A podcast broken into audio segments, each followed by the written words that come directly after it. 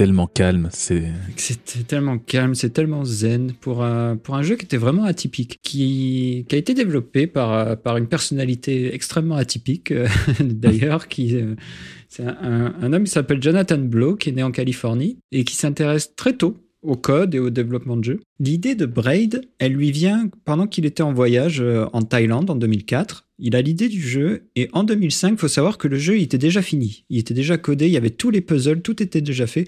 Par contre, le jeu il était hyper moche parce que lui pour le coup, c'est pas un c'est pas un graphiste, c'est un codeur. Donc le jeu était dégueulasse. Mais le gameplay il était là. Les puzzles étaient tous là, les mécaniques temporelles elles fonctionnaient parce que Braid c'est un jeu donc de, plateforme puzzle en 2D qui s'amuse avec le concept du temps. On peut revenir en arrière, on peut créer des stases, on peut faire défiler le temps en fonction de la direction dans laquelle on avance dans le niveau. Enfin, il y a, il y a plein de super idées. Et il faudra trois ans finalement à Jonathan Blow pour trouver l'artiste et le style graphique euh, pour son jeu qui, ceci dit en passant, est très cool. hein. Ça ressemble à à des, à des peintures qui bougent. C'est très joli ce qu'ils ont fait au final. Mmh. L'artiste, il s'appelle David Hellman et c'est un créateur de webcomics qui est, qui est assez connu. Et concernant la bande-son, euh, Jonathan Blow, il se tourne vers des musiques euh, licenciées. Lui, il contacte le label Magnatune et il sélectionne des morceaux des artistes Cheryl Ann Fulton, Shira Kamen et Jamie Sieber. La décision de Blow pour euh, utiliser des musiques sous licence visait bon, en partie à réduire les coûts de développement, forcément, mais euh, il avait également estimé que les personnes qui composent régulièrement de la musique de jeux vidéo n'avaient pas les compétences nécessaires pour créer l'ambiance qu'il souhaitait pour le jeu. Bon, je vous avais dit que c'était une personnalité un peu spéciale, ce Ah, garçon. c'est un melon. Bon, écoute. euh, Voilà, bon, on en connaît. hein. Il a finalement sélectionné huit pistes qui étaient suffisamment longues pour éviter de faire des boucles qu'on pouvait entendre. Et lorsque le joueur tentait de résoudre une énigme très difficile, bah forcément ça pouvait prendre beaucoup de temps, donc il fallait des morceaux très très longs. Et il voulait un son aussi qui était différent et intéressant lorsqu'elles étaient jouées à l'envers pour correspondre à la mécanique de temps qui s'inverse euh, dans le jeu à certains moments. Donc pour le menu, il se tourne vers le morceau My Name de Jamie Sieber qui, euh, qui provient de son album qui s'appelle Hidden Sky. Jamie Sieber, c'est une, euh, c'est une chanteuse violoncelliste extrêmement talentueuse. Le morceau qu'on a entendu, d'ailleurs, tous les sons du morceau, ils sont faits avec un violoncelle, absolument tous. Mhm. Et au début, elle était un peu réticente à l'idée d'avoir sa musique utilisée dans un jeu vidéo parce qu'elle connaissait pas du tout le médium. En fait, Euh, elle croyait que c'était juste Call of Duty, donc euh, elle était un peu euh, réticente. Mais elle a été assez rassurée quand elle a vu une présentation du jeu par Jonathan Blow. Et finalement, cette collaboration, elle lui a permis de gagner beaucoup de popularité et de visibilité. Moi, personnellement, Mhm. j'ai acheté son album juste après avoir fini euh, Braid. Ah ouais. J'étais fasciné par cette musique et euh, j'ai acheté l'album et l'album il est fantastique. Donc euh, ouais, ouais, vraiment. Il faut dire que la musique, mine de rien, joue beaucoup dans l'expérience de Braid parce qu'effectivement, comme tu le disais, on a un peu quand- côté graphique cette impression de voir un tableau en mouvement. On dirait un peu une peinture de Van Gogh, mais qui s'anime dans certains Mhm. niveaux. Ouais. C'est assez intéressant. Et c'est vrai que la musique accompagne super bien, superbement ça en fait. Ouais. Carrément. Et vu que, comme on le disait, c'est un, c'est un puzzle game, euh, il y a forcément des moments où on va bloquer un petit peu Mm. et Ouais. on va se mettre à réfléchir, à se dire aïe aïe aïe, aïe, comment je vais faire. et ben, la musique, euh, on l'entend beaucoup pendant ces moments-là. Donc euh, ouais, ça joue beaucoup. Un autre album que j'aurais dû acheter à l'époque, d'ailleurs je vais peut-être le faire à la fin de ce podcast, c'est celui de la VO du jeu End of Eternity qui est sorti en 2010 sur Xbox 360 et PS3. C'est un album qui est conséquent parce qu'il contient 118 morceaux et il est réparti sur 6 CD. Et euh, chaque, euh, chaque morceau, c'est un, un bonheur pour les oreilles. Donc, on va s'écouter tout de suite la, la musique de menu de ce qui est un de mes JRPG préférés personnellement, qui a été développé par Tri-Ace. Et le nom fut changé en Europe pour devenir Resonance of Fate. Enfin, il fut changé en Occident. Mm. Le thème, il est signé Kohei Tanaka Et euh, moi, je suis subjugué par le talent de ce compositeur, vraiment, surtout par sa virtuosité en ce qui concerne l'utilisation de la section cuivre de l'orchestre. Je, suis fasciné par son travail sur toutes ses BO. Et ben là, je te propose qu'on s'écoute le menu de Resonance of Fate. Ouais, c'est parti.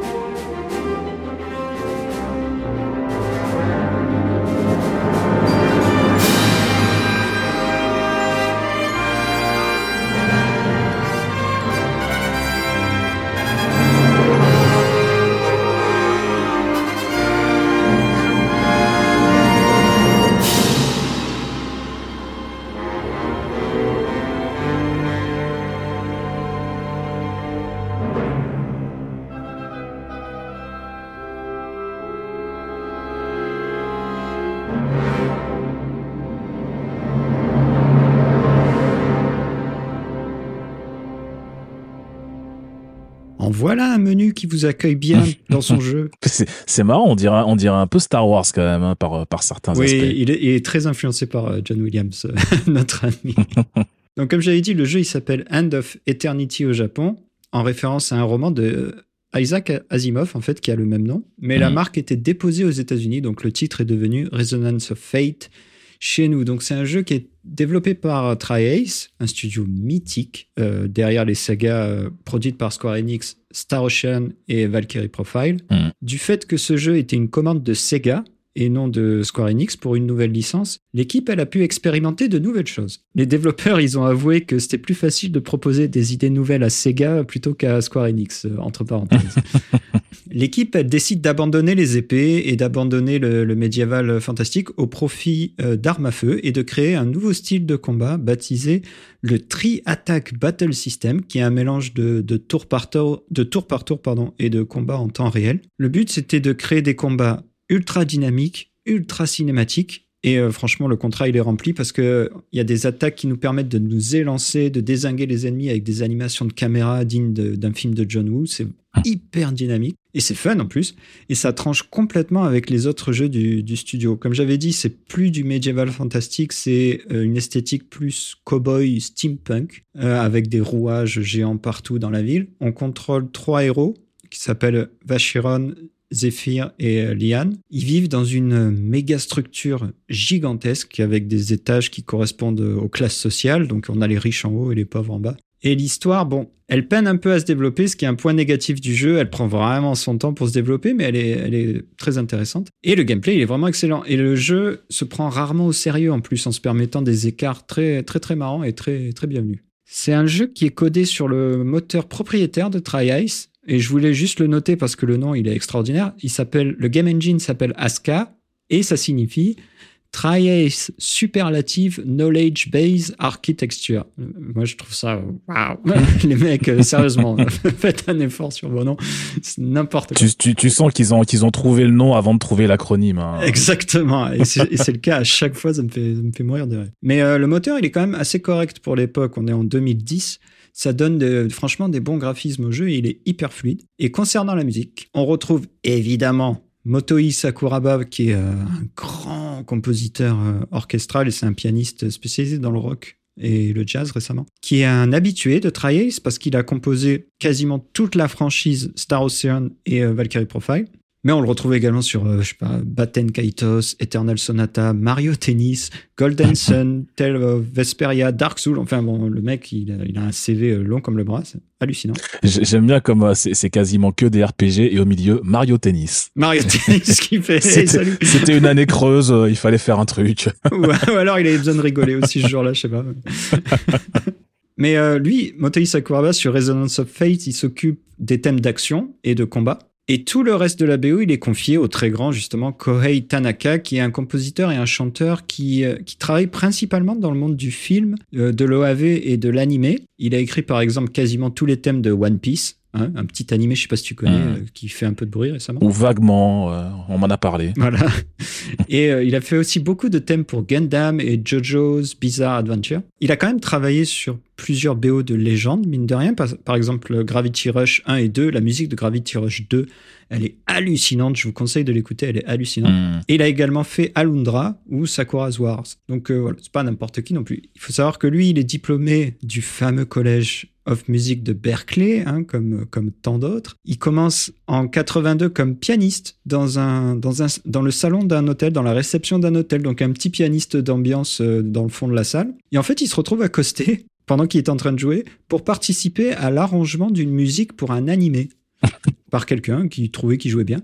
Et en fait, ça, ça, le lance dans le milieu complètement de la musique d'animé. Et à partir de là, ben, il, va faire, va faire tout. Quoi. C'est, ce qui a vraiment marqué, c'est sa musique pour les OAV de Gunbuster, qui est euh, le projet mecha du créateur d'Evangelion, avant Evangelion, justement, en 88. Hmm. Et ça lui permettra de se hisser vraiment en tant que compositeur d'animé. Il a un nombre colossal de thèmes dans le jeu Resonance of Fate, parce qu'il y a énormément de zones, il y a énormément de combats, et chaque combat, chaque zone a des thèmes spécifiques. Donc voilà, l'OST, encore une fois, elle comporte 6 CD, 118 morceaux, c'est monstrueux. Bon, je vais m'arrêter là parce que moi, Resonance of Face, j'adore ce jeu, je pourrais en parler pendant une heure, mais on n'a plus beaucoup de temps. Donc on va passer à la suite. On va passer à un autre jeu qui voulait que son gameplay soit le plus cinématographique possible également. Uh-huh.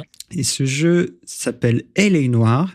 Et on, on se téléporte en 2011 pour s'écouter l'extraordinaire menu de Elle Noire. C'est parti.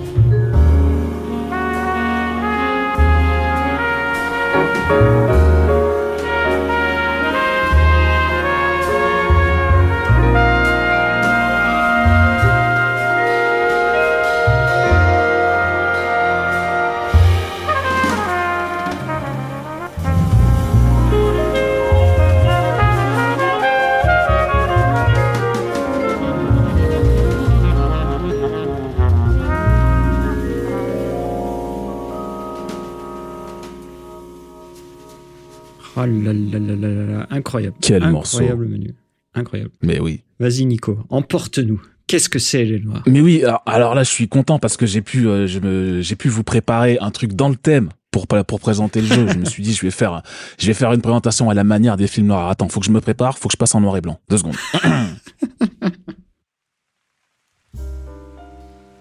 Comme son thème principal le laisse facilement deviner, avec son jazz lent qui sent la fumée de cigarette et ses airs tristes, Et les Noirs est un jeu sur la douleur.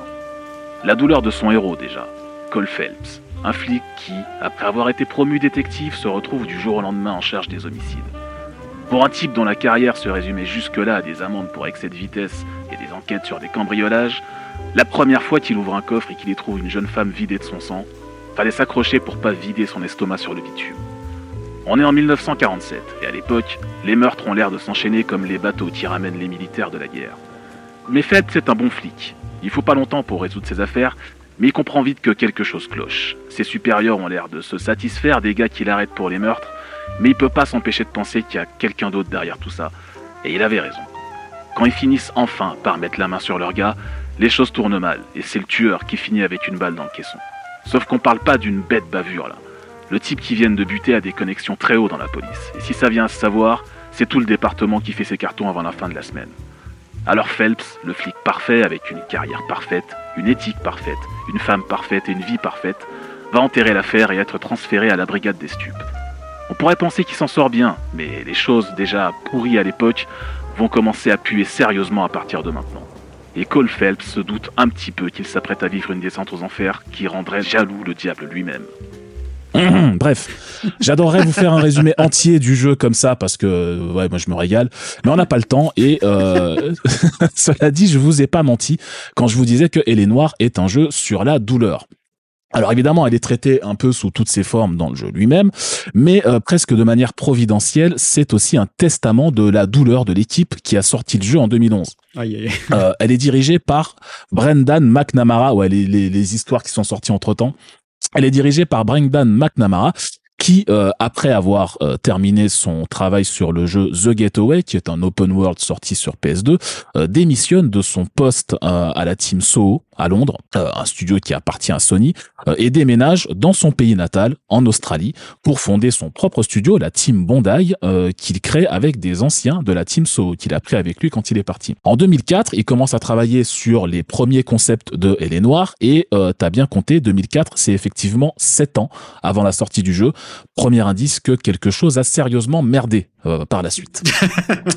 Donc, ils présentent leur premier concept euh, à Sony qui est immédiatement séduit et non seulement ils approuvent le jeu pour la PS3 qui est pas encore sorti à l'époque donc ça doit faire partie des jeux de lancement de la PS3 mais en plus ils leur fait directement ils leur font directement signer un contrat d'exclusivité euh, pour s'assurer que le jeu ne sorte pas chez la concurrence. Euh, le problème c'est que bah, les choses commencent à déconner assez rapidement puisqu'en 2006 les droits de publication passent de Sony à Rockstar et le jeu qui devait être une exclue PS3 devient un jeu multiplateforme. Alors c'est pas ce genre de changement, c'est pas forcément rare à l'époque hein, que qu'un jeu change de main pour des raisons X ou Y, euh, mais euh, on sait déjà on sait pas vraiment pourquoi le jeu a changé de main à l'époque. Ça, il n'y a pas eu beaucoup de communication là-dessus. Pourquoi d'un seul coup Sony n'en voulait plus comme d'une exclue Mhm. euh, mais par contre, euh, ça pose d'autres problèmes de taille pour euh, les développeurs.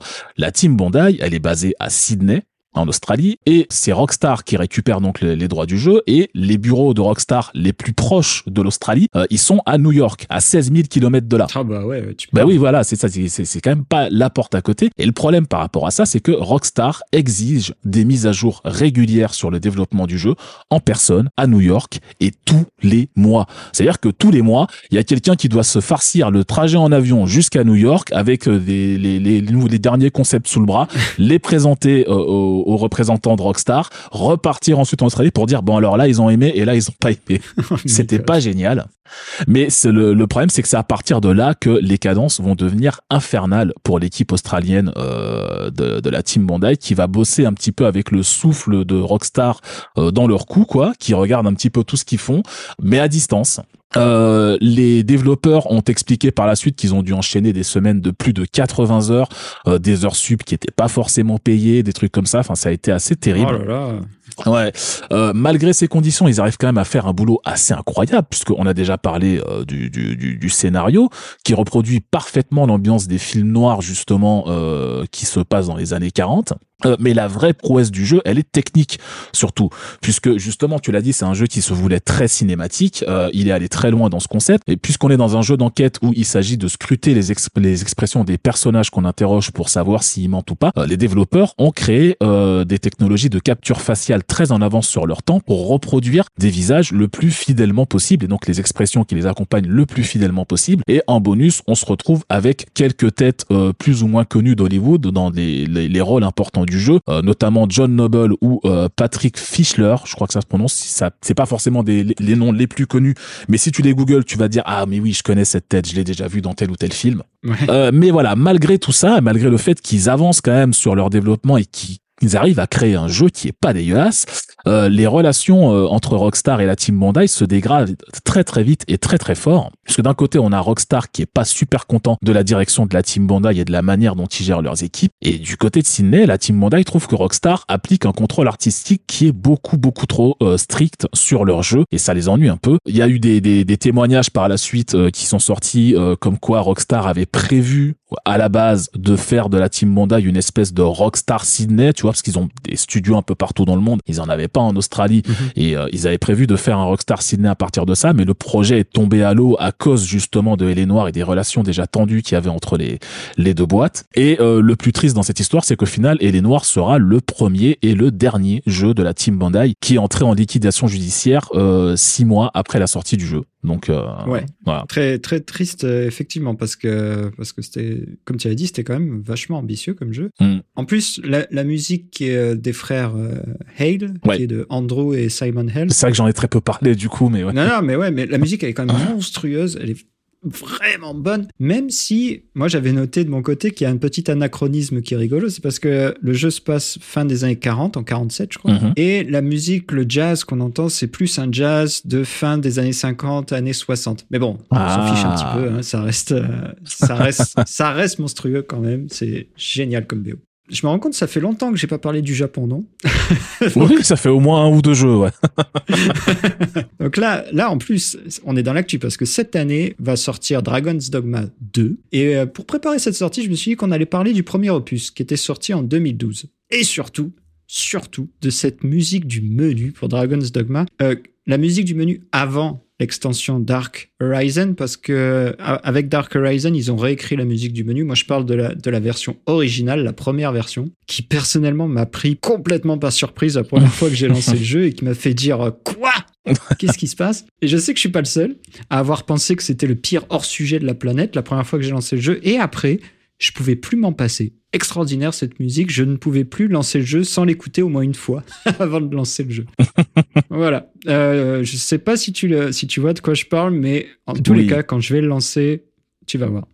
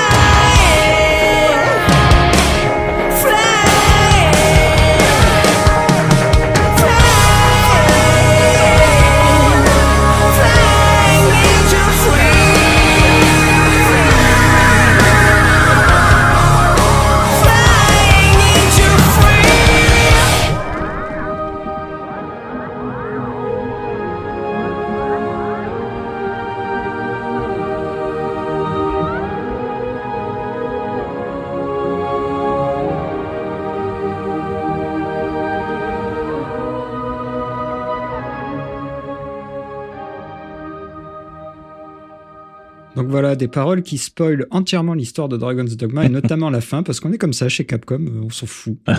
on s'en fout complètement. Donc, vous venez d'écouter la chanson Into Free, qui est interprétée par le duo de rock japonais BZ, Bz, je sais pas comment on dit. Bzz, je sais même pas comment ça se prononce. Ouais, Ouais, Bz.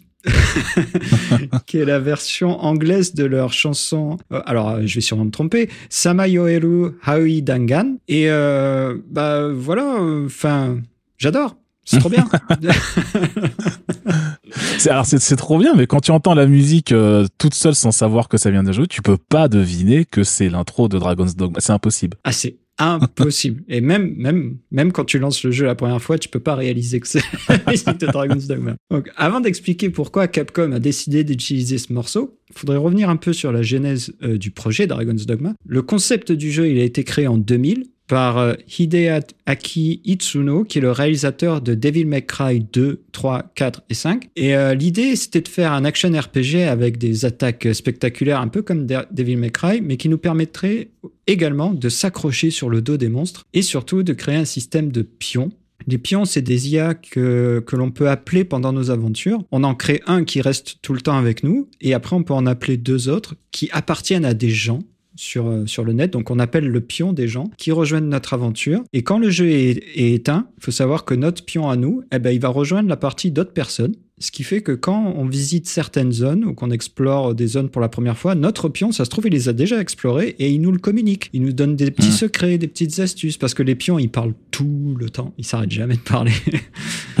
Donc, ce concept de pion en 2000, il était quand même sacrément ambitieux parce qu'Internet, bah, c'était pas le Internet qu'on a aujourd'hui. Et donc, Capcom, en fait, ils ont retenu le pitch parce qu'ils cherchaient leur prochain jeu qui pourrait vendre au minimum un million de copies. Ouais, ouais, c'est comme ça qu'ils font la chasse au pitch euh, chez Capcom. Ils ont dit sortez-moi un jeu pour en vendre au minimum un million et ils ont retenu. C'est ça que ce- c'est un objectif qui revient souvent chez eux. C'est euh, ouais, ton jeu, il est bien que s'il vend un million. Ouais. C'est comme ça que ça marche.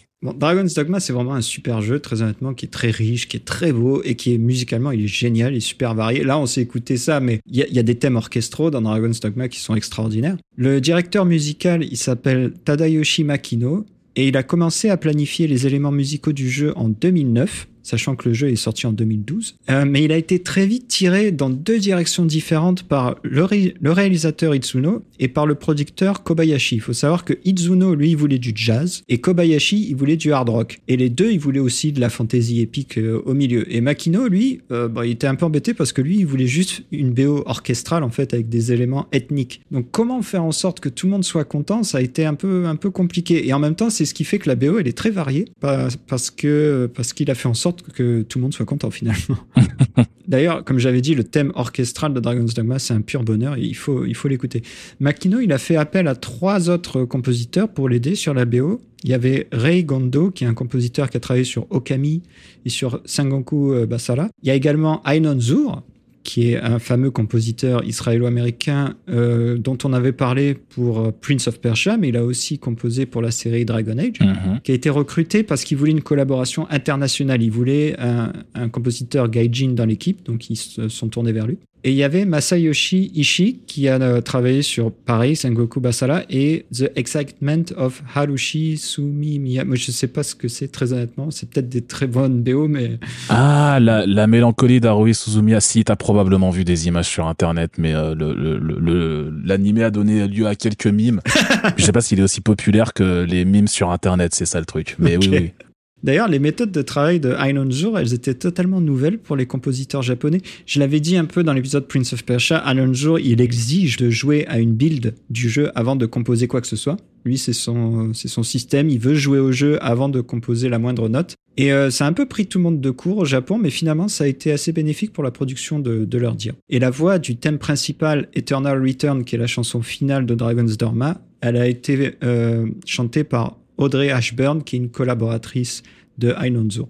Euh, pour Dark Horizon, d'ailleurs, Makino et toute son équipe, ils sont revenus pour composer les nouveaux, euh, les nouveaux thèmes de donjon et du menu principal parce qu'ils voulaient que ce soit la même équipe qui compose euh, la nouvelle musique. Donc voilà, grand morceau. Encore une fois, Into Free, il a été choisi parce que le producteur, il voulait du hard rock dans le jeu, donc il a proposé le fameux groupe qui était un groupe assez connu euh, au Japon dans les années 90. Donc il a demandé à ce que cette musique soit utilisée. Euh, ça a été accepté et moi j'en suis fort content. 2012, c'était une bonne année hein, quand même pour le jeu vidéo parce que à côté de Dragon's Dogma, moi qui m'a rempli de joie pendant de longues heures, il y a un autre jeu qui est sorti, un jeu sur lequel j'aurais pas parié un seul copec et qui pourtant s'est révélé être un des meilleurs GTA-like jamais créés, très honnêtement, je le dis. Je parle évidemment de Sleeping Dogs et euh, bah, on s'écoute son ambiance extraordinaire pendant son menu et après je te laisse euh, nous en parler. Ouais, c'est parti.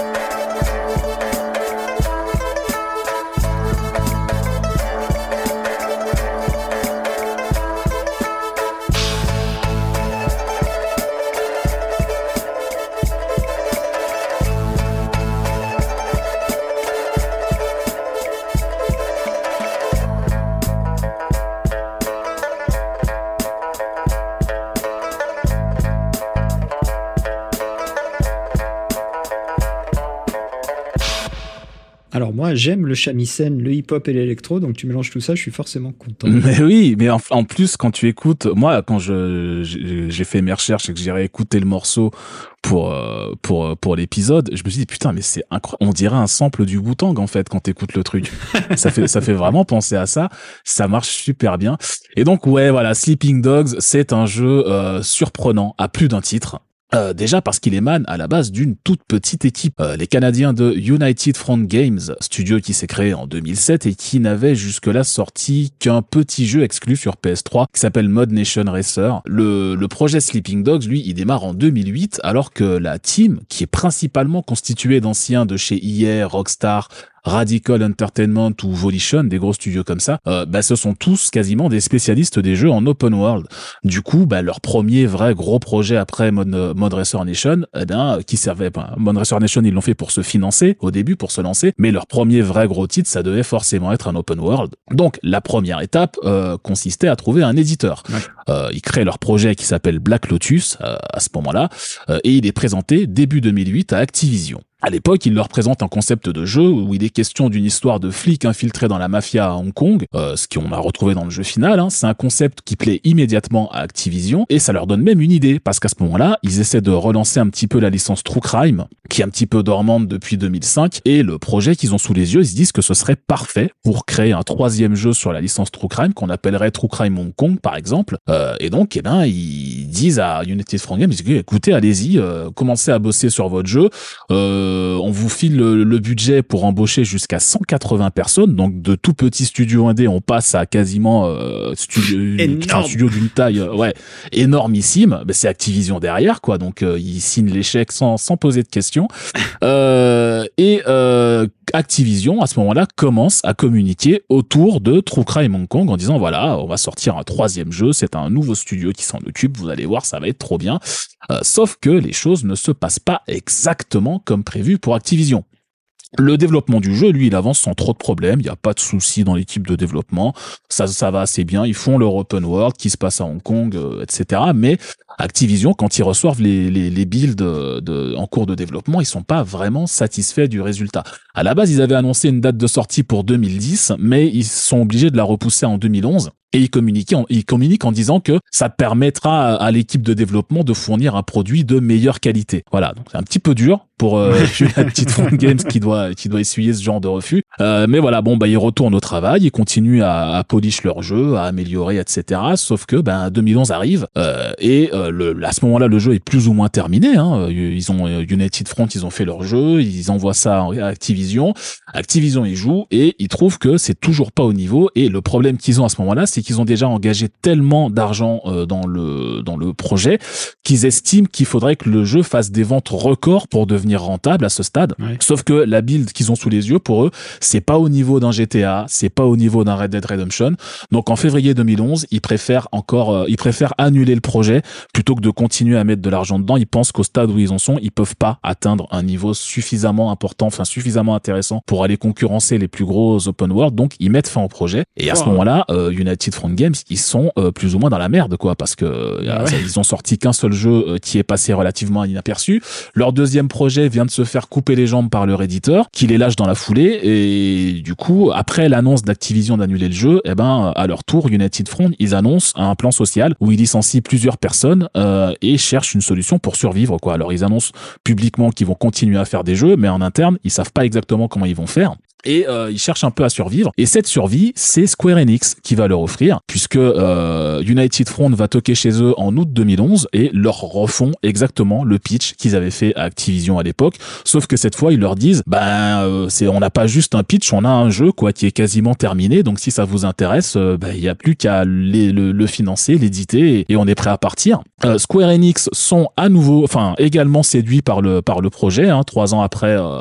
Trois ans après Activision, comme ils peuvent pas racheter la licence True Crime à Activision, euh, ils reprennent le jeu mais ils sont obligés de changer le nom qui devient pour le coup Sleeping Dogs et qui sortira un an plus tard en août 2012. Mhm. À sa sortie, le jeu est quand même une excellente surprise parce qu'à ce moment-là, il faut savoir, les gens sont au courant hein, que Sleeping Dogs c'était les restes de True Crime Hong Kong et vu que Activision avait décidé d'annuler le projet, on s'attendait à un jeu pas terrible en fait en se disant bon ben voilà si Activision n'en a pas voulu c'est qu'il devait pas être super. Et en réalité le jeu est vraiment bien. Euh, il a une histoire bien ficelée. bien, mais ouais il a ouais, il est trop bien. Il a une histoire bien ficelée. Il a un système de combat très réussi pour son époque. Euh, il a un monde ouvert varié intéressant à explorer avec des quêtes secondaires sympas enfin voilà il y a vraiment le jeu a toutes les qualités d'un bon open world et on comprend pas bien pourquoi euh, pourquoi Activision n'en a pas voulu. Probablement parce qu'il voulait GTA et rien d'autre, j'imagine. Mais euh, donc voilà, l'ambiance du jeu euh, se pose dès la musique du menu, hein, comme on l'a comme on l'a entendu, ou plutôt dès les musiques du menu, parce que Là aussi, j'ai encore un tout petit peu triché. Aïe, aïe, aïe, aïe, euh, mais quel tricheur C'est incroyable En fait, la musique qu'on a entendue, c'est bien la musique du menu. Hein. Tu l'entends, celle-là, quand tu, quand tu lances le jeu et quand tu choisis ta sauvegarde, etc. Mais en fait, des musiques dans le menu, il y en a quatre différentes qui jouent euh, aléatoirement euh, quand tu lances ta partie. celle qu'on vient d'écouter en fait partie. Elle a pas de nom officiellement dans les fichiers du jeu. Elle est même pas présente dans l'OST du jeu, en fait. Il faut que tu la trouves sur YouTube parce que les gens l'aimaient bien et qu'ils l'ont l'ont euh, qui l'ont reposté là-bas. Mais euh, surtout, elle a fait un peu parler d'elle parce que euh, ce morceau en particulier, il s'agit du remix d'un morceau traditionnel chinois qui s'appelle Yiju Wuchu en chinois. Ça veut dire la danse du peuple Yi. Alors je sais pas si je l'ai bien prononcé, mais j'ai demandé à Google Trad. Hein, donc normalement c'est bon, ça passe bien. ça veut dire la danse du peuple Yi et c'est un morceau traditionnel chinois qui est une musique traditionnelle qui est jouée avec un instrument qui s'appelle un pipa, qui ressemble un petit peu au shamisen justement.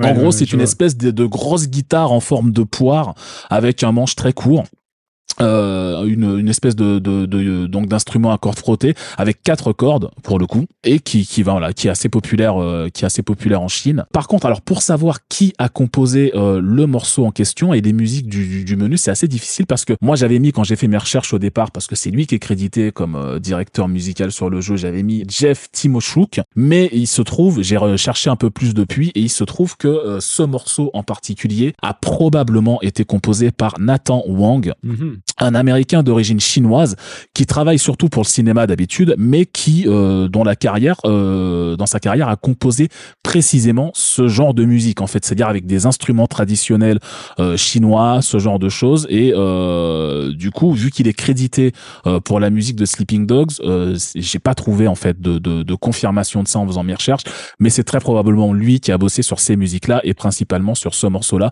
qui encore une fois moi me rappelle les compositions du Wu-Tang qui justement ont repris des morceaux traditionnels chinois pour les remixer et faire leur propre sample. Donc euh, ouais, voilà. Effectivement, ouais, qui donne une ambiance très cool. Mm. Mais d'ailleurs, euh, dans Sleeping Dogs, on pouvait écouter la radio oui. euh, dans la voiture, comme dans GTA, et il y avait une radio avec des, des morceaux exclusivement tirés du label Ninja Tune. Et c'était la radio que je mettais à chaque fois, moi, quand je rentrais dans une voiture. très, très, très cool radio. Bon, Là, on a fini de rigoler, parce qu'on rigole bien depuis tout à l'heure, mais c'est terminé, parce que là, on va se mettre dans la peau de quelqu'un qui travaille et qui a le boulot le plus gratifiant du monde, qui est le contrôleur de passeport à la frontière d'une dictature communiste, parce qu'on va s'écouter le thème de menu de Papers, Please, sorti en 2013, et euh, c'est parti pour, pour le fun. Exactement. Allez, garde à vous.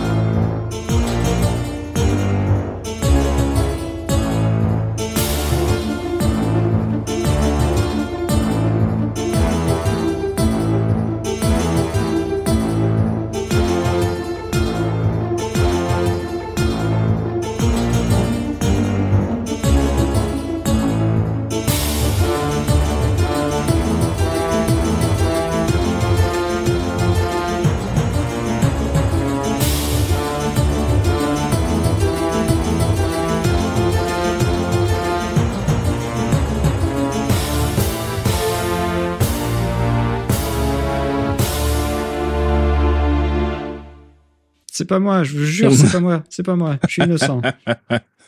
Donc voilà, Papers, Please, euh, camarades, bienvenue dans la glorieuse nation d'Arstotska. Vous travaillerez en tant que garde frontière de ce beau pays qui sort d'une longue guerre de six ans avec son voisin et ennemi de toujours, le pays de Kolekia. Et votre boulot, eh bien, c'est de vous assurer de ne pas laisser entrer n'importe qui dans notre merveilleux pays. Les gens sans passeport, ça dégage. Les papiers mal remplis ou périmés, dehors. Et les gens qui viennent de Kolekia, vous prévenez immédiatement le comité central. Vous recevrez un salaire quotidien pour votre travail avec lequel vous devrez vous débrouiller pour payer votre loyer, votre nourriture et vos dépenses de santé pour vous et votre famille. Mais attention, ne vous avisez surtout pas d'accepter un pot de vin car nous vous surveillons et nous réservons un traitement spécial aux traîtres et aux employés corrompus. Gloire à Arstotska. voilà, donc je paraphrase un petit peu. je paraphrase un petit peu, mais c'est plus ou moins dans cette ambiance que vous êtes accueillis dans Papers, Please, un jeu indépendant sorti par Lucas Pope en 2013. Euh, et Lucas Pope, justement, il fait partie de ce cercle très fermé des fous furieux qui imaginent un jeu vidéo, le code dessine les illustrations, les anime et compose la musique tout seul. Mais lui, avant de se mettre à son compte, il avait déjà fait un passage dans l'industrie du jeu vidéo puisqu'il a travaillé chez Naughty Dog, notamment sur la série des jeux Uncharted. Et avant ça, il a bossé chez Real Time Associates, une boîte de jeux éducatifs pour créer des jeux pour enfants. Et encore avant ça, il faisait déjà des jeux indépendants puisqu'il vendait des modes de Quake en 97 avec une bande de potes rencontrés pendant ses études. Voilà, et donc il a finalement un parcours relativement classique en réalité pour un développeur de jeux vidéo, d'indépendant à employé d'une grande entreprise. Mais en 2010, euh, il décide de tout envoyer péter, de démissionner et de déménager au Japon euh, pour redevenir indépendant et développer des jeux vidéo avec sa femme Keiko. Euh, mais c'est pas au Japon qui va imaginer le concept de Papers, Please. En fait, à cette période, il voyage beaucoup. Euh, il va aider des amis à Singapour qui font aussi leurs propres jeux indépendants. Il fait un petit peu le tour de l'Asie avec sa femme. Et quand il rentre aux États-Unis quelques mois plus tard, euh, il est passé par beaucoup de bureaux des douanes. Il a dû faire tamponner son passeport dans un paquet d'aéroports. et c'est là qu'il commence à s'intéresser au service de l'immigration des différents pays qu'il a visités. En fait, c'est un boulot qui le fascine. En interview, il explique, euh, je cite, ce sont des gens qui ont une tâche très spécifique à remplir et qui la répètent encore et encore chaque jour. Euh, et euh, en se faisant cette réflexion, il se dit c'est quand même euh, intéressant de voir que ces gens ont d'une certaine manière la vie des gens entre leurs mains en fait parce qu'ils décident si tu rentres dans le pays ou pas donc ils peuvent te flinguer tes vacances ils peuvent t'empêcher de voir ta Eh famille ouais. enfin c'est voilà des personnes comme toi et moi qui ont un pouvoir aussi important et à chaque fois qu'il passait euh, devant un bureau des douanes et qu'il faisait tamponner son passeport il trouvait que c'était une expérience euh, qui décrit comme tendue parce qu'il s'imaginait ce qui se passerait si son passeport était refusé, si un douanier commençait à lui poser des questions bizarres, etc. Et il s'est dit que ça pourrait faire un jeu fun. Alors, il faut préciser que la définition, euh, voilà, la définition du fun chez Lucas Pope, elle est un peu particulière quand même. Euh, il reconnaît lui-même que c'est difficile de parler de Papers, Please euh, tout en faisant passer ça pour un truc fun. Bon, euh, c'est pas faux en même temps. Mais euh, du coup, il décide de pousser les clichés à fond dans son dans le concept de son jeu. Donc, tu joues un douanier, certes, mais dans un pays géré par euh, un gouvernement totalitaire, inspiré des pays de l'Est et du bloc communiste. Euh, pour coller à l'ambiance, l'histoire se passe en 1982, donc en pleine guerre froide. Euh, il en profite pour ajouter plein d'éléments de ce qu'il appelle la bureaucratie orwellienne de, de ces pays. Ouais.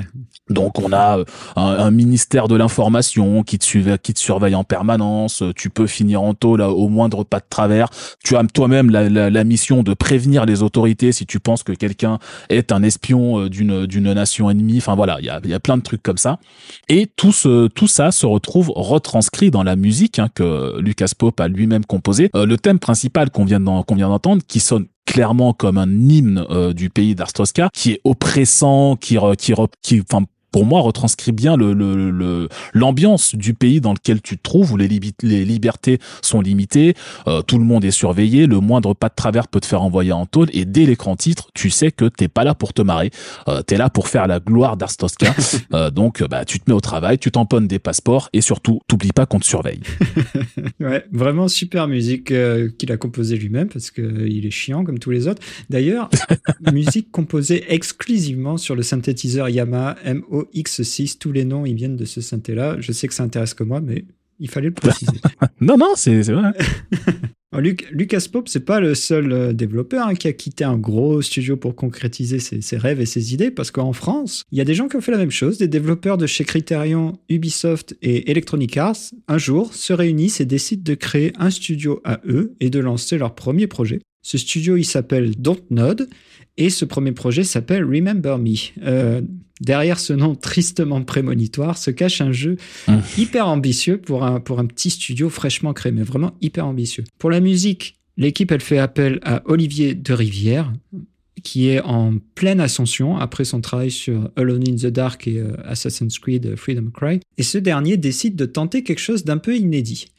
Il décide d'enregistrer la BO avec une très grande formation, euh, une formation de 70 personnes pour l'orchestre, ce qui, est, ce qui est gros. Et ensuite, il va appliquer des effets électroniques et des effets de glitch sonore sur l'enregistrement pour le détériorer. Ce travail, d'ailleurs, il y vaudra le prix de la meilleure BO en 2013 par l'International Film Music Critic Association, donc c'est pas rien. Et euh, bon, moi, Olivier de Rivière, c'est quelqu'un que, j'adore, que j'aime d'amour, parce qu'il veut toujours pousser l'interactivité et la musique dans le jeu vidéo. Et Remember Me, ça reste euh, un travail euh, extrêmement gros à ce niveau-là. Donc je te propose qu'on s'écoute le thème du menu et qu'on explique après ce qui s'est passé.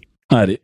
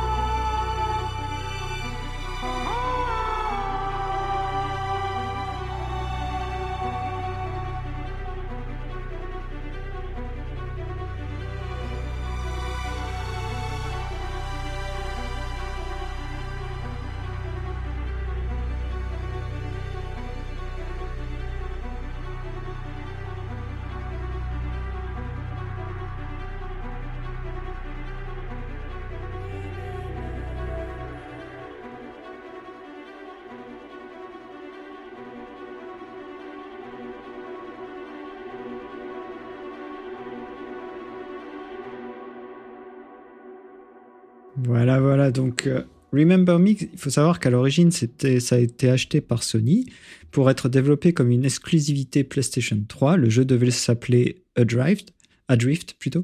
Mhm. Et euh, bah, le jeu, il était annulé en 2011, euh, malheureusement, et il a été racheté par Capcom dans la foulée, qu'il a ressuscité en tant que jeu multiplateforme, mais euh, avec beaucoup moins d'argent. Le jeu nous fait incarner Nilin, qui est une chasseuse de souvenirs amnésiques.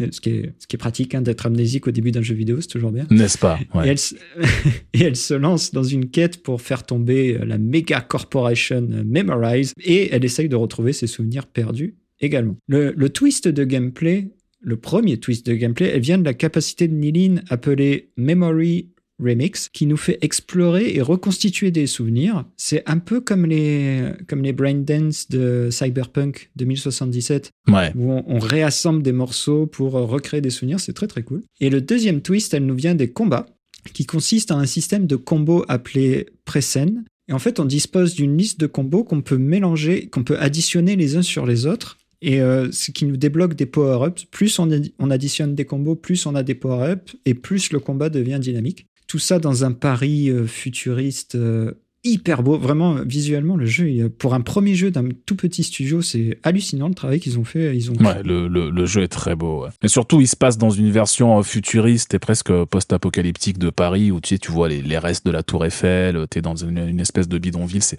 vraiment fascinant à explorer. euh. Carrément, carrément, c'est hyper beau. Et, euh, et ces combats dynamiques et évolutifs, etc., le résultat, déjà, il est impressionnant. Et la musique, elle est hyper organique et réactive. Le seul bémol, c'est que, étant donné que la version ultime de la musique, on l'entend seulement quand notre compteur de combo il est, il est plein, il est à fond. Et vu que c'est hyper dur à obtenir, en fait, on n'entend jamais la version ultime de la musique. Parce que même quand on arrive à, avoir le combo maximum, on se fait toucher et on le perd et la musique, elle repart euh, au début. Bon, encore une fois, comme je disais, Olivier de Rivière, c'est quelqu'un qui est fasciné par euh, l'interactivité euh, jeu-musique. Il en a fait son, son fer de lance depuis le début de sa carrière. C'est quelqu'un de giga talentueux. hein. C'est vraiment pas un débutant parce que si on revient sur sa carrière d'ailleurs, lui, il a commencé euh, l'apprentissage de la musique à l'âge de 5 ans au conservatoire de Cagnes-sur-Mer. Après, il a eu son un baccalauréat scientifique et il est allé euh, en IUT informatique, donc il a appris aussi le code et la programmation. Et au final, il s'est tourné vers la musique parce que c'est vraiment ça qu'il aimait. Grâce à sa sœur, qui s'appelle Marion de Rivière et qui donne des cours de français aux États-Unis, ben, Olivier de Rivière, il obtient une bourse pour étudier, devine, au College of Music de Berkeley à Boston. et, et notamment à Boston, il croise là-bas le compositeur de musique de film John Williams. Rien que lui. Rien que ça. Et John Williams lui propose ben, de venir à, à Los Angeles pour travailler avec lui sur, euh, sur quelques projets. Quoi. Il, il trouve qu'il est doué, ce garçon. Mm. C'est ouf. Mais malheureusement, le projet, il tourne court après les attentats du 11 septembre. Ben, ça, finalement, ça peut pas se faire. Et euh, Olivier de Rivière retourne à Paris, où il se voit confier en 2004 un, projet de jeu vidéo qui s'appelle Obscure, sur lequel il fait appel euh, au cœur français, au cœur d'enfants pardon, de l'Opéra de, de Paris. Après, dans les années 2010 à 2020, il gagne en notoriété avec beaucoup, beaucoup de jouets, au point d'être considéré comme l'un des compositeurs de musique de jeux vidéo le plus demandé au monde. Ça, je savais pas, mais apparemment, ouais. Ouais, ouais, non, ouais. sa, sa popularité a vraiment explosé après Alone in the Dark en 2008. Sa musique était géniale d'ailleurs. Et le DLC euh, Assassin's Creed euh, Black Flag, le DLC qui s'appelle Le Prix de la Liberté en 2014. Pareil, la musique est géniale. Depuis, il a composé pour A Plague Tale, Vampire, Street of Rage 4, Dying Light 2. Enfin, bon, il commence à avoir un sacré CV. Hmm. Et son idée derrière la BO de Remember Me, à savoir les glitches électro sur l'orchestre, elle vient de son premier contact avec le jeu qu'il a trouvé assez confus au, au début parce qu'il y avait énormément d'informations qui lui étaient balancées au, vi- au visage quand il jouait au jeu avec des pubs, des écrans géants, comme on a dit, Paris futuriste avec plein de blips et de blops partout. Hmm. Et il s'est dit que la musique, elle devait refléter cette confusion. C'est pour ça qu'il a décidé de, de glitcher un peu toute la, toute la musique. Euh, les joueurs, d'ailleurs, ils entendent le thème principal du jeu que à la fin du jeu. Parce que il, il dit qu'il a dispersé le thème par morceaux dans tout le, dans tout le jeu. Et il n'y a que à la fin, comme euh, le personnage de Nilin, on rassemble tous les fragments de sa mémoire et c'est là où on entend le vrai thème à la fin. Ouais. Donc euh, voilà, malgré tout, malgré tous les talents du studio, le talent de Olivier de Rivière, qui est un compositeur extraordinaire, euh, allez voir sa chaîne YouTube. Il fait euh, une décomposition de la musique de Remember Me. Il montre dans Wise comment il a créé toutes les boucles, comment il a fait que tout s'enchaîne bien. C'est fascinant. C'est fascinant, vraiment. Donc, je vous conseille d'aller voir ça. Mais malgré tout, eh ben, Remember Me, ça n'a pas marché. Hein. Ça s'est planté à la sortie. Ça n'a pas marché du tout. Et Dontnod, eh ben, ils, allaient, ils allaient mettre la clé sous la porte. Donc, il a fallu qu'ils fassent une restructuration interne, ce qui veut dire ben, licencier des gens malheureusement. Ils ont trouvé un nouvel investisseur un peu à la dernière minute et ils ont tout misé sur, sur le jeu de la dernière chance qui s'appelle Life is Strange. Et heureusement pour eux, le jeu a sauvé le studio. Et euh, bah, maintenant, le studio, il est ce qu'il est aujourd'hui. Euh, voilà. il, est, il est énormissime, euh, Life is Strange. Mais c'est intéressant parce que je sais pas quel a été le budget du jeu. En fait, on parlait là du fait qu'ils ont, ils ont embauché un mhm. compositeur visiblement déjà très populaire pour la, pour la musique. Un truc qu'on n'a pas dit, c'est que le scénario a été écrit par Alain Damasio, euh, si je me rappelle bien. Ouais. Et, euh, et je, sais pas combien a coûté ce jeu, mais effectivement, quand il a pas, euh, quand il a pas ramené beaucoup de recettes à sa sortie, ça a effectivement dû être une énorme déception parce que clairement, il misait beaucoup dessus, hein, euh, quand même. Hein. Bah oui. Et puis le jeu, il est bien. Hein. C'est pas un jeu pourri en plus, donc. Euh, oui, oui. En plus, oui, il est pas mauvais en plus. Mm. Ouais, c'est juste qu'il est un peu passé inaperçu. Euh. Je, me rappelle aussi que là, c'est un jeu de, édité par Capcom, hein, faut le rappeler, et Capcom a quand même pas non plus euh, déployé beaucoup de moyens marketing au moment où il est sorti pour en faire la promo. Ça, je m'en rappelle aussi. Vrai, euh, moi, je sais que je l'avais acheté parce que j'avais appris que c'était Damasio qui avait écrit le scénario et que c'était un jeu français qui se passait à Paris, donc je me suis dit pourquoi pas? Mais c'est vrai que sans ça, je serais probablement passé à côté. Hein. donc, écoute, on va amorcer la dernière partie de ce podcast. Et euh, je regarde ma petite horloge là et je vois que, que, ça fait déjà pas mal de temps qu'on parle, donc on va devoir skipper deux petits morceaux pour passer directement mmh. en 2016 euh, avec un morceau qui s'appelle Fury. Enfin, c'est pas le morceau, pardon, un jeu qui s'appelle Fury. Et euh, le nom et la musique, ils ont jamais été aussi bien associés, je trouve. Ouais. là, on va s'écouter le thème du menu pour se mettre, pour se mettre dans le jus.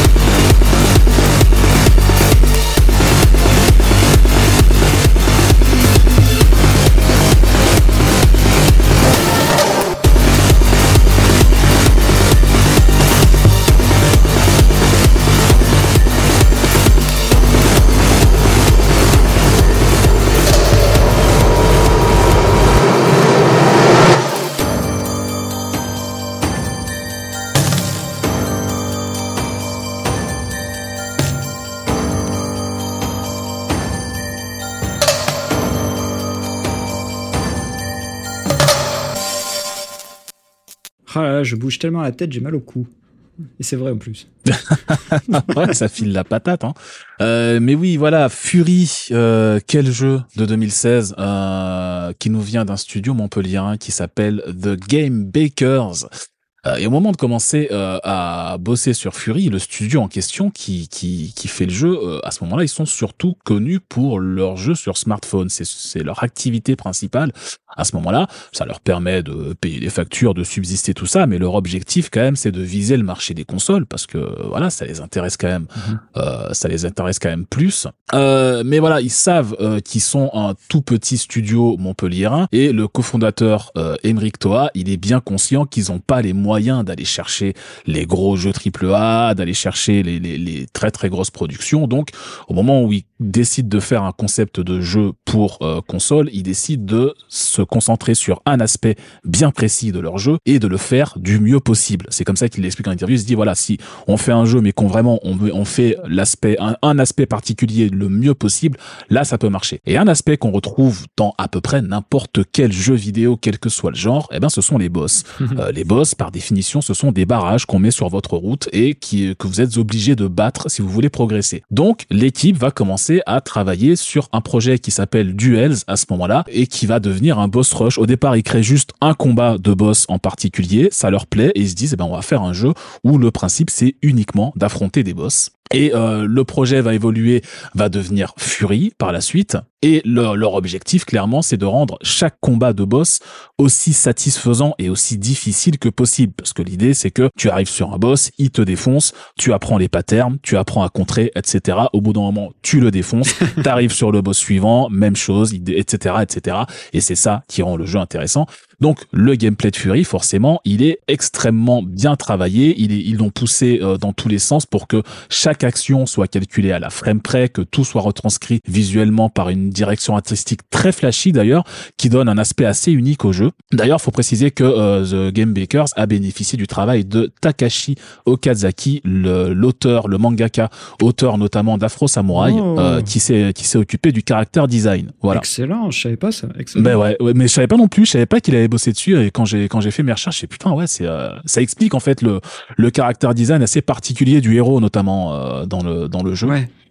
Et donc voilà, forcément, tout ça a dû être accompagné par une musique qui colle hein, à cet enchaînement de combats effrénés. Et pour l'occasion, les développeurs sont allés chercher des artistes spécialisés dans la musique électro, euh, avec des noms que tu connais probablement déjà sûrement. Il y a du mhm. Carpenter Brut, il y a du Toxic Avenger, il y a du Wave Shaper.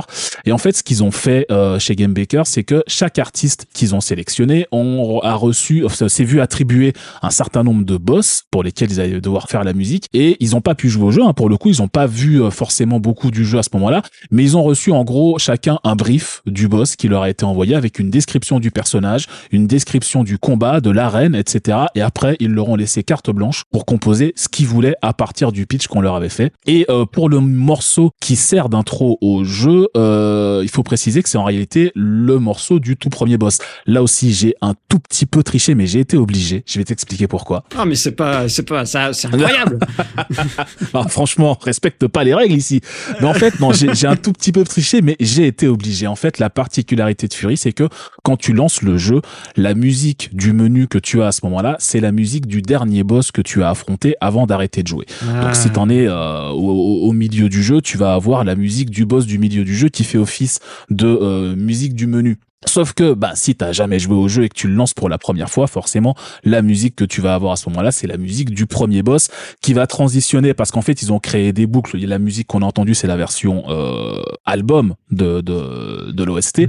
Mais quand tu es dans le jeu, forcément, la petite boucle que tu as au début, tu l'entends à l'infini et après, elle transitionne vers la musique du combat une fois que tu as lancé le jeu. C'est assez intéressant d'ailleurs de l'entendre, euh, de l'entendre en plein jeu. Mais voilà, donc ça c'est la musique du tout premier boss qui a été composée par Franck Rivoire, qui est mieux connu sous le pseudonyme de Danger. Euh, et quand tu l'écoutes, euh, forcément, tu t'imagines pas forcément que c'est la musique qui accompagne en gros le tuto du jeu en fait. Hein. C'est le premier boss qui t'apprend à jouer au jeu, qui t'apprend le système de pari, qui t'apprend le système d'esquive, euh, à utiliser le flingue, etc. Et ça, c'est la musique du, tutoriel. Rendez-vous compte. Donc ça vous donne un petit peu une idée de ce que vous allez pouvoir entendre par la suite. C'est l'OST est dispo, elle a été diffusée en plus gratuitement par le par le par les devs et elle est vraiment vraiment super bien. Vraiment fantastique. C'est vraiment un jeu qui vous met dans la, dans la zone, comme on dit, là, qui vous, qui vous met euh, dans, Ouais. dans un moment où vous réfléchissez plus trop, tout devient instinctif et c'est vraiment, c'est vraiment appuyé par la musique. C'est un super jeu. Ouais, ouais, c'est vraiment jouissif, ouais, c'est clair. Bon, alors, messieurs, dames, mes amis, c'est l'heure d'écouter le dernier morceau euh, de cet épisode. Dernier, dernier morceau. Et dans un accès de patriotisme, euh, Nico nous fait revenir en France. et surtout, il a décidé de nous faire pleurer. Ça, c'est pas très sympa. on se tourne chez Dontnod encore, ouais, de manière assez drôle. Pour, euh, bon, on va se détendre et on va pleurer devant le thème du menu de, du jeu Juicent qui est sorti en 2003. Et euh, bah, allons-y. 2023. 2023, pardon, ben oui, oui,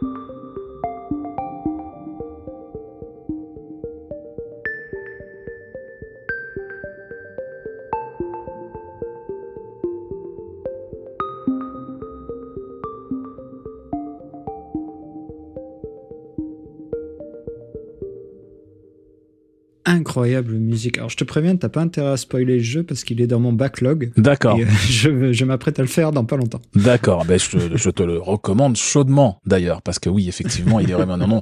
Je ne vais pas spoiler, je vais juste euh, ben voilà vous parler euh, de voilà l'histoire euh, de de parce que ça, se prononce Jusant, il faut le préciser pour commencer. De Ah, toute pardon. façon, quand tu non non mais quand tu feras le jeu, tu comprendras euh, tu comprendras. Mais on te donne la définition de ce qu'est le Jusant au début du jeu et je le savais pas moi, je l'ai appris euh, vraiment littéralement en jouant au jeu. Le Jusant, c'est euh, en fait comme ça qu'on qu'on appelle le recul de l'eau à marée basse euh, quand l'eau se retire en fait. On appelle ça le jusant. Ah, Voilà. Donc là, là, on étale notre non-culture devant, devant tout le monde. Ah exactement, exactement.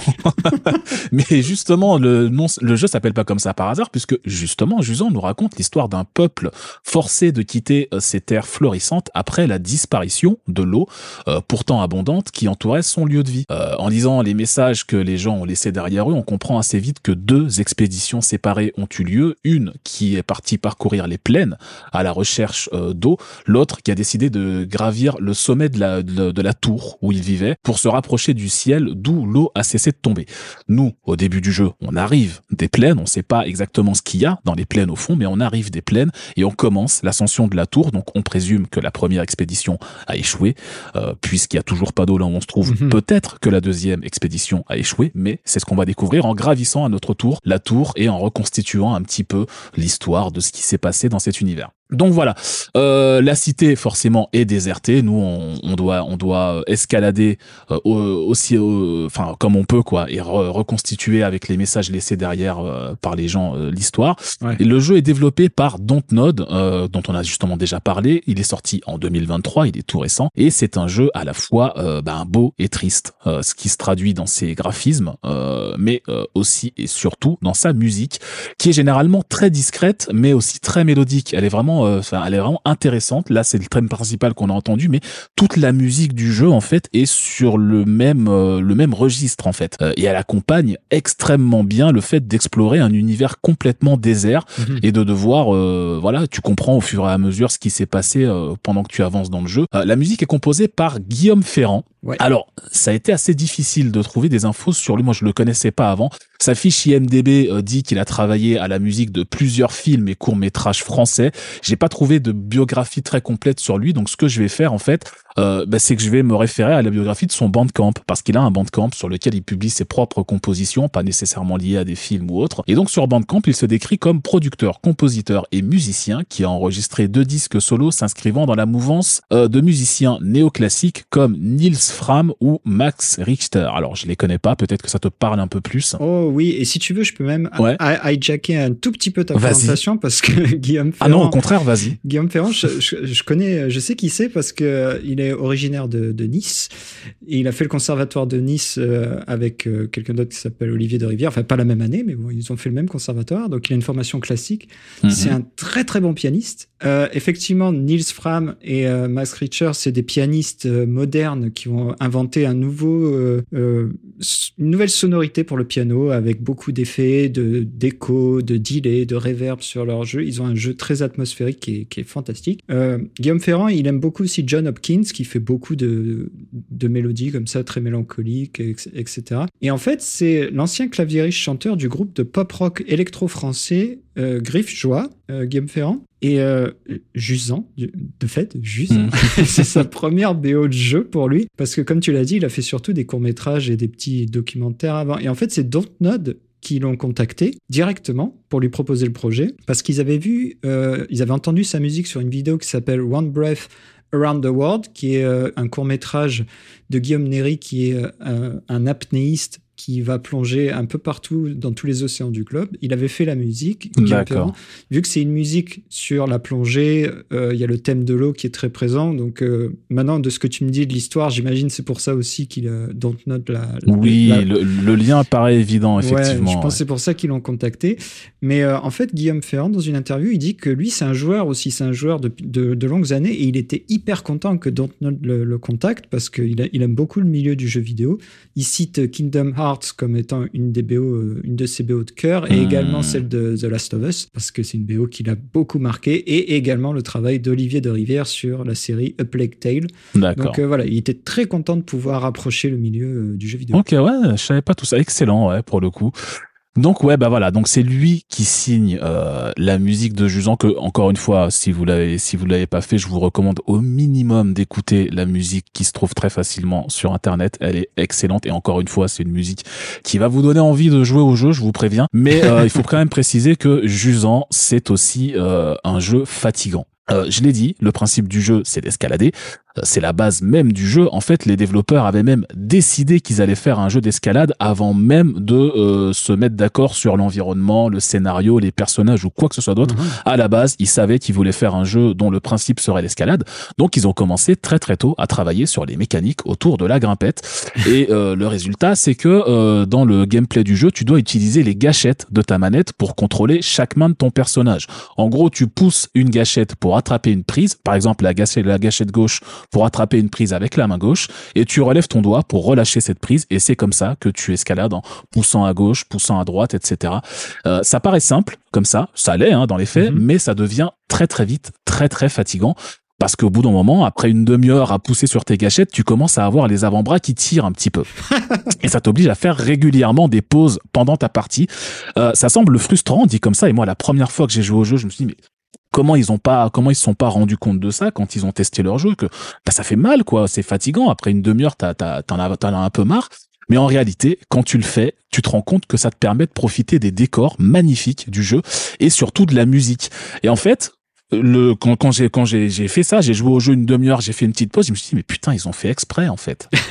Ils ont fait exprès, c'est-à-dire que ça te ça te ça t'oblige à t'arrêter, à te mettre sur un rebord et à regarder le décor. Et là tu te rends compte que bah, déjà de la hauteur que tu as escaladé depuis que tu as commencé, euh, tu te surprends en disant putain, j'ai fait tout ça quand même euh, depuis que j'ai commencé, tu as la musique en fond qui est discrète, qui prête pas forcément attention quand tu te concentres sur les prises que tu dois tu dois trouver pour escalader, mais là du coup tu tu l'entends, t'en profites et ça crée une atmosphère qui est vraiment unique et tu te dis ouais en fait ils ont fait exprès de créer un jeu qui va te tabasser les bras pour que tu sois obligé de faire des pauses et obligé de profiter un petit peu de, de ce que le jeu a à offrir quoi. C'est vraiment euh, vraiment intéressant comme truc.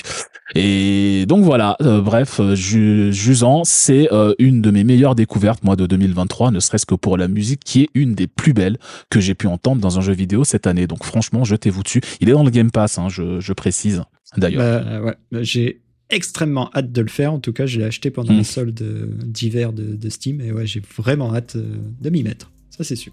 Voilà.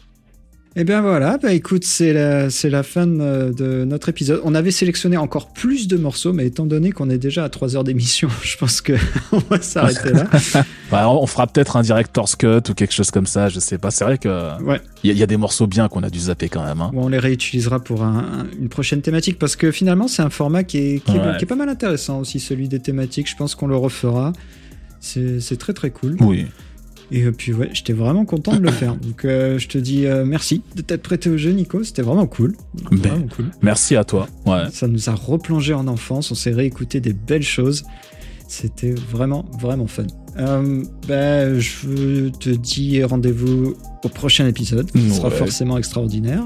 Oui, j'en suis certain. j'ai hâte d'y être en tout cas. Donc euh, merci beaucoup et euh, bah, à plus. À bientôt.